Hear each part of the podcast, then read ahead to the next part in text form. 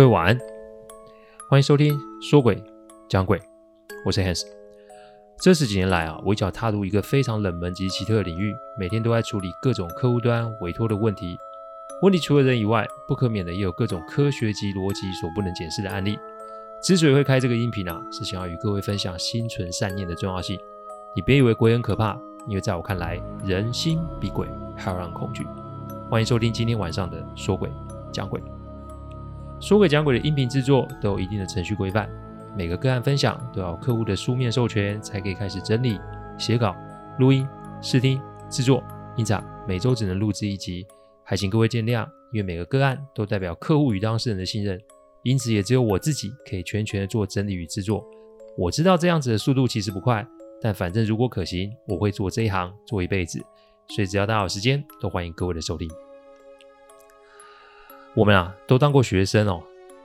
作弊啊，这两个字，我想大家都不陌生啊。今天啊，要来讲讲关于作弊的个案了。我有一个啊，从小到大的伙伴啊，是教官。小的时候啊，他就是个孩子王。只要有人敢来欺负我们，他一定会挺身而出哦。而且是不论对方有多少人，他都是冲在前面的那一个。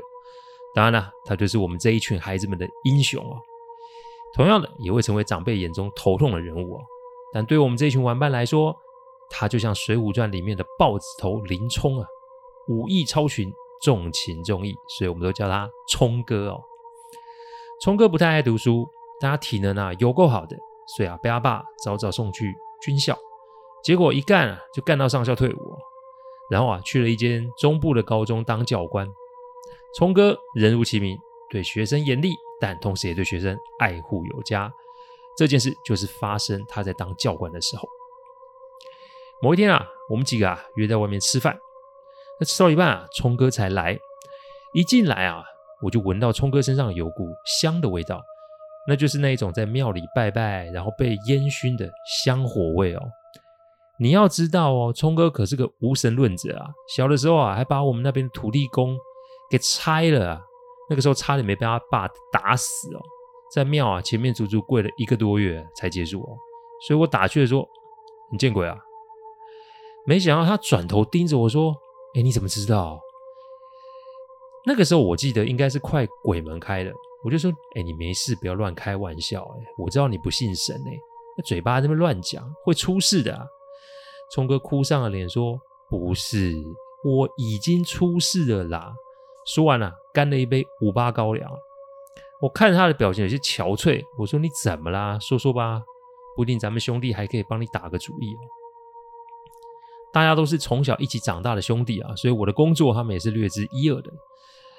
冲哥说：“其实出事的不是他自己啊，出事的是学生哦。”嗯嘿，学生出事，好，那又怎么样？哎，你是教官又不是判官，你会不会管得太宽了啊？冲哥说：“你别急啊，你听我把话说完哦。”发生事情、啊，那个年代其实有联考的，所以高三的学生都得留下来晚自习。有一个学生啊，突然没来由的就说要留下来看书。这里讲的是晚自习结束后，他还要留下来看书。大家要知道哦，晚自习结束通常已经是晚上八点以后的事了。这明天还要上课，而且大家也累了一天，怎么想都觉得不会有人想要留下来晚再晚自习吧？再者。学生晚上其学校晚上其实没什么人的，一个人在这么大的校区读书，你说不会怕，谁会信哦？一开始啊，前几天还没有人发现，所以没事。但有一天啊，是学校的警卫巡校区的时候发现了这个学生。一定会有听众觉得奇怪，就是学生既然留下来念书，那势必就会在教室，而且一定是开灯啊，所以不论学校多大。你在一片黑的校区里面有一间教室有灯，那一定很容易被看见嘛。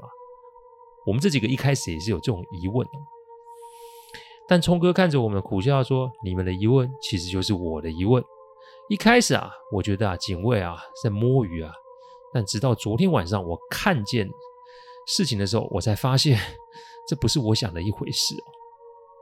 先说啊，这孩子啊被警卫发现了以后啊，隔天。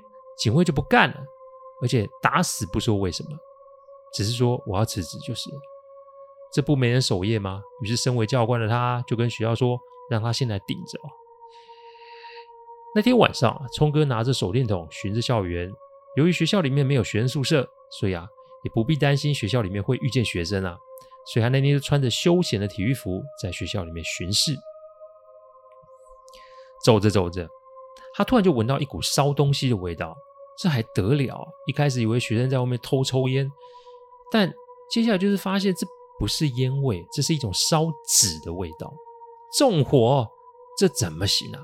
于是他就循着这个味道走上楼。为了不打草惊蛇，他就慢慢的往上走。正常来说，味道越重，那就代表火源在哪嘛。走着走着，他就走到了高山那一栋大楼的四楼。聪哥啊，平时为人真的不错啊，所以其实啊，他跟夜班的警卫交情也不差。不过这个警卫啊，我们姑且称他为大爷好了。大爷就说啊，只跟他说有学生晚上晚自习过后会留下来自修的事，但其他的事啊。大爷并没有说，他突然发现这个地方不就正好是大爷讲的那个班级吗？走过去的时候，看到最后面那间教室的窗户透出有些微弱橘色的光，而那个味道就是从那间教室传出来的。好啊，死小孩不念书，在里面给我搞鬼！你看我进去不收拾你哦！在干什么？聪哥大声喊了一句，然后快速把门给推开。他看见了什么呢？现场我们每一个人都在等他的答案。我什么都没看见。嗯呢，利比是真笑喂。意思是，当聪哥打开门进去教室的时候，里面是一片漆黑，但他可以闻到那种蜡烛刚烧完的味道。聪哥觉得有异状，但他没有做任何动作。正所谓他在明，敌在暗，这个时候冲动行事，搞不好会发生冲突哦。所以他没。多做任何动作就退出教室。可是他关上这间教室的门时，他发现隔壁教室的窗户又亮起了微弱橙色的光，就跟刚刚的状况是一样的。聪哥开始觉得奇怪，怎么会是这样子？哎，啊，该不会是不止一个人在学校里面吧？聪哥这个时候开始有警戒心了。他想了想，不宜发生冲突，所以他慢慢的往后退下楼。学校太大了。所以没有办法及时锁住所有的通道，但他想着隔天要来做一些防护的措施啊，想着想着，他就走到了操场。但当聪哥他再回头盯着刚刚那楼层的时候，他傻了，因为那整层楼的教室都亮了起来，不是日光灯哦，也不是蜡烛光哦，而是像那种萤火虫般发出的荧光啊。聪哥说：“整层教室都亮起的那种光啊，说不下来是骗人的。”聪哥本来想要再上楼看看是谁，但只要聪哥想要往前走，那个光就会越来越亮。各位想想看，青色的光在漆黑的晚上看到会是格外的吓人啊！聪哥只好退到职业的办公室。隔天一大早，聪哥趁着学生还没到校前，就去那层楼的教室去看。结果就在教室角落发现了一根还没有烧完的白色蜡烛，这就印证了昨天晚上聪哥是没有眼花的。聪哥不动声色离开了教室，他想今天晚上我来个瓮中捉鳖，但他没想到的是啊，他就遇上了他所不能理解的事情哦。那一天晚自习开始的时候。聪哥就把那栋大楼的左边通道都给锁上了。所谓的锁上，就是拉上铁门，让人无法通过。聪哥只留右边的通道，在所有学生都结束晚自习离开教室后，他就把这个通道也给锁上了。接着，他就在大楼另一侧的树木后面蹲点了。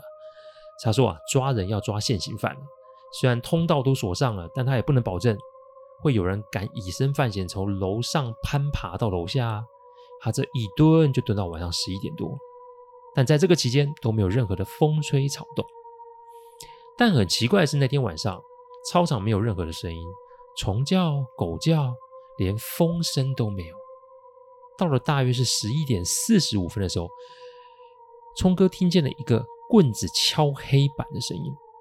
那个年代啊，可还是有体罚的年代，所以那种声音其实很熟悉啦。只是感觉这使棍子的力气应该不小，因为。那个声音竟然在空旷校区里面可以听到，是非常的突兀啊！但还没完，接着就传出一个怒骂人的声音，再接下来就是有人哭泣的声音。聪哥说，感觉就很像是被老师骂，然后学生在哭啊。但重点是现在都几点了，怎么可能还会有人在楼上啊？聪哥之所以会那么崩溃的原因，是因为他在学生晚自习离开后，他可是一间一间的确认过，连厕所都没有放过，而且他是从最上面的一层楼开始确认，一层楼确认完，再锁上那一层楼的铁门，所以照理来说不应该有人才是。这个时候，哪怕是无神论的他，也在心中开始。打鼓啊，想着他是不是遇上了什么用科学无法解释的事情？但我常说嘛，人的起心动念很重要。心里如果有鬼，那就是非常容易会被鬼给察觉的。蹲点蹲久了，脚也会酸，也麻了。聪哥啊，想要起身啊，动一动，但他发现眼前的大楼每一层楼都中间都站了一个人。晚上没有光线，所以看不清楚。但可以确定的是，大楼站着的人都穿着白色衣服，而且不约而同的都往他蹲点的这个地方看。这是人是鬼还是什么东西啊？聪哥那个时候也没想那么多，他打开狼眼手电筒照了过去。所谓狼眼手电筒，其实就是一个军用的手电筒，它可以照很远，最重要的是它光源很强，可以让被照到的人啊视觉暂时的眼盲哦。聪哥照了过去，一照过去的时候。那里没人啊！他再往上一层楼照过去，也没有人啊。正当聪哥觉得奇怪的时候，他发现了一个让他无法理解的事，那就是没有被照到的楼层，那人影还在那。举个例好了，聪哥拿手电筒照四楼，四楼的人影就不见了，但其他三二一的几层楼的人都还在啊！这瞬间让聪哥知道他遇上可不是什么正常的事。但他是当军人的。正所谓啊，狭路相逢啊，勇者胜啊！哪怕你们不是这个世界上的人啊，我也不能退让半步。因为要是让这些东西在这里作祟，晚自习的学生们不就危险了吗？所以哪怕聪哥心中很怕，他还是大声的斥喝这四个人，也问他们：你们要干什么？没事给我滚！不然等我上去有你们瞧的。四楼的那个人影，也就是昨天寻教室发现有异的那层楼。那个人影举起了他的右手，聪哥说他的右手上面看似握着一根棍子，他指着第一间教室，也就是聪哥昨天打开的那一间教室，他用棍子点了点那间教室，然后突然的啪的一声，狼眼没光了。前面的状况已经让人够怕的，现在又来一个突然陷入了黑暗，心理素质再强的人也会怕。聪哥也是一样，承受了他所没有经历过的心理冲击。他想想，我们先回办公室换一支手电筒，挤一支棍子好了，因为他还是希望他刚看到那四个身影是人哦。结果好玩了，哎，不是好玩了，是接下来的事情又再度超出聪哥的认知。学校在岸啊，其实都还会有照明设备。聪哥说，他从操场回办公室的途中，只要他经过的地方，那边的照明设备就会啪无故的。灯光灭掉，离谱的是，职业的办公室也难逃这个命运。接下来，手电筒又可以用了，但只要他想要走进那栋大楼，只要他有这个念头，手电筒就会再度的被关掉。那天晚上，他就在学校里面走来走去，然后看着这个光源不定。说真的，他整个人都快崩溃了。但事情结束了吗？其实隔一天的事情才让聪哥知道，这一夜遇到的事只是一个前菜而已哦。隔天是星期五，由于那个时候我们全国已经实施周休二日，所以学生啊基本上会在星期五那一天晚上留晚一点。那他们的学校是公立学校，所以啊不能强迫学生周六周日来学校这个自习哦，否则会被督学给盯上。所以周五那天晚上自习是晚上九点后学生才会回家。顶着前一天被吓到的情绪，聪哥还是一样的选校园。不过，当他靠近那栋大楼的时候，大楼的四楼，也就是他第一天看到诡异状况那层楼，四间教室都亮着灯。哦，那个灯就是只开老师讲台那一边的灯。聪哥以为是学生忘记关，但当他上去的时候，他发现讲台上面都站着一个学生，每一个人都面向黑板，头及双手都下垂。任聪哥怎么叫都没有反应。四间教室都各有一名学生站在讲台上做同样的动作，光是这个样子已经让聪哥心里开始害怕了，因为再迟钝的人都会知道，这跟前几天的事情应该是有关系的吧。接着他看着其中一名学生，突然举起右手，拿起粉笔，开始在黑板上写着“我不会再作弊”这六个字。嗯，这什么意思啊？而且不是一个人写，是四个人同时写啊，一直写，一直写，一直写，一直写。但他们的动作都有点奇怪，感觉像是写字的那一只手举得有些高，好像啊，那这个手啊被人家牵着写一样。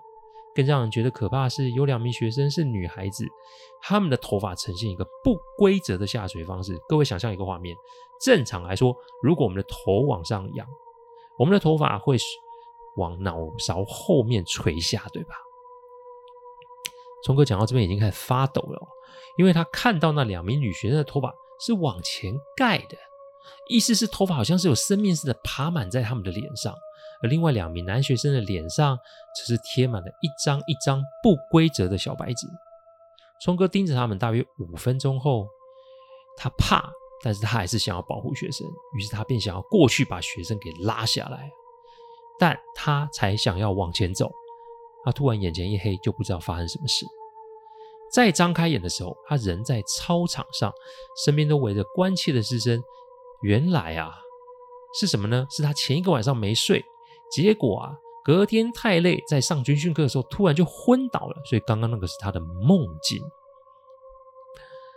聪哥在保健室休息一会儿之后，他看快接近中午了，那个梦境实在太过于真实，而且他看到那四名学生的学号，身为教官，哪有可能放着学生有危险不管呢？但他自己一个人，这事情超过他的想象，所以他今那天下今天下课啊，就去庙里拜拜。这再来我们的聚会哦。我听完我就问聪哥说：“哎，你有没有跟神明说你需要帮助啊？”聪哥摇摇头说：“没有。”哎，我说：“那你求心安的。啊，你没发，你没说发生什么事，神明怎么帮？”聪哥再喝了一杯，吐了一口气，他说：“从小到大我没有在怕的，但这一次啊，他是打从心里的害怕。”我拍拍他，我说：“这是正常的，因为我们对于未知的世界其实了解甚少，所以会害怕，正常哦。”聪哥啊，转过头来看着我说：“哎，你工作跟我们不一样，我想让你来看看有没有什么办法可以解决。我担心的是学生们的安全哦。处理任何的问题啊，不论是这个世界还是另一个世界都一样，我们都得对事情发生的经历要给予抽丝剥茧。阿基说过很多次啊，鬼都会用提醒的方式让我们知道，鬼通常不会啊来我们前面直接开口说要干嘛，因此发生了什么事。”用时间轴去分析是最准的哦。喝酒结果啊，变成了盘点案子，我看只有我会遇上哦。我把纸笔拿了出来，什么时间在什么地方做了什么事，一件一件的整理出来。世上没有真的巧合，他们最多只是提示及吓人而已哦。但他们没有害聪哥啊，不然聪哥早就出事了。但为什么要大费周章搞这么多事出来？一定有原因的。不过最让我好奇的是一开始那位。不干的大爷啊，就是那个警卫，而且是打死都不说原因的。我要聪哥回想这个大爷之前的工作状况。聪哥说，大爷在学校十几年了，他是个退休的人员哦，老伴过世，孩子都成家立业，所以没事可以做，这才来做警卫打发时间。聪哥说，大爷的个性啊，热心善良，全校师生都很喜欢他，身体也不错。总之啊，大爷说要离开的时候，连校长都被惊动了。不过怎么劝他都不愿意留下来。我跟聪哥说：“嗯，我们得去寻找这个警卫哦，因为所有的事情都是从他开始的。他在学校待这么长的时间，一定比大多数的教职员清楚学校发生了什么事。”我问聪哥知不知道警卫住在什么地方？聪哥说：“知道。”那我们就约好一起去探望。呃，我们就那一天啊，就约好去探望警卫的时间。那一天啊，就结束了聚会哦。三天后，我们一群人，没错，不只是我跟聪哥，我们这一挂六个朋友，每个都请假，因为就跟我们儿时是一样的，同进同出哦。到了大爷的家中时啊，我们只听见大爷的声音，但我们并没有看见他的人，因为他在对讲机听到聪哥的声音，就非常果断的说：“我不想见任何人。”请你们放过我，放过我。那这放过是什么意思啊？我们从对讲机中啊，就有听到疑似是念经文的声音，那又是怎么一回事？哎，反正那一天啊，无论聪哥好说歹说，大爷就是不肯开门。我刚前面说嘛，大爷是自己一个人在生活，所以我们只能用最传统的方式啊，那就是直接在对面的公园等。正所谓蹲点，就这个意思啦。我要冲哥跟学校请个几天假，因为没有见到大爷，我们便无从下手去处理这个问题哦。不盖各位，我们蹲了整整两天。那个时候啊，我们这群人都是单身哦，所以啊，白天都是其他四个朋友轮，晚上就是我跟冲哥来。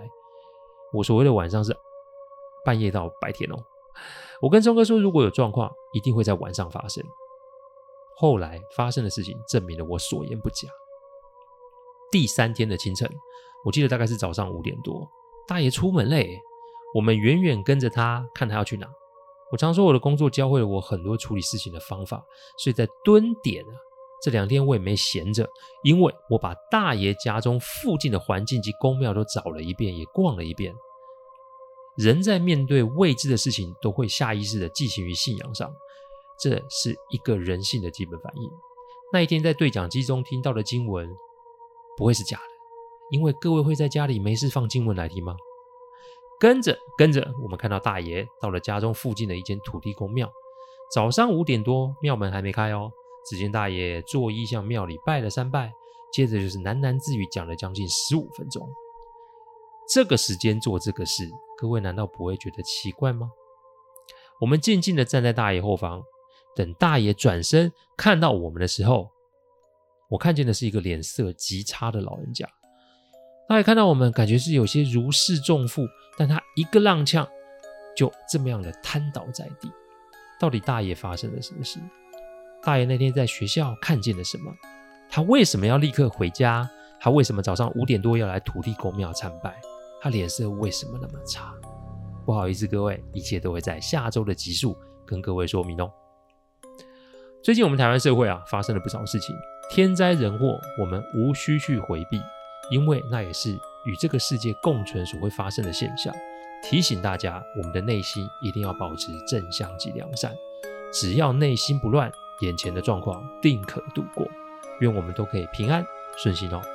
谢谢大家赏光，听完后请喝杯温开水再去休息。我讲的不是什么乡野奇谈，我讲的都是真实发生的案例。我最希望的是劝大家心存善念，祝各位有个好梦。我们下周再来说鬼讲鬼，各位晚安。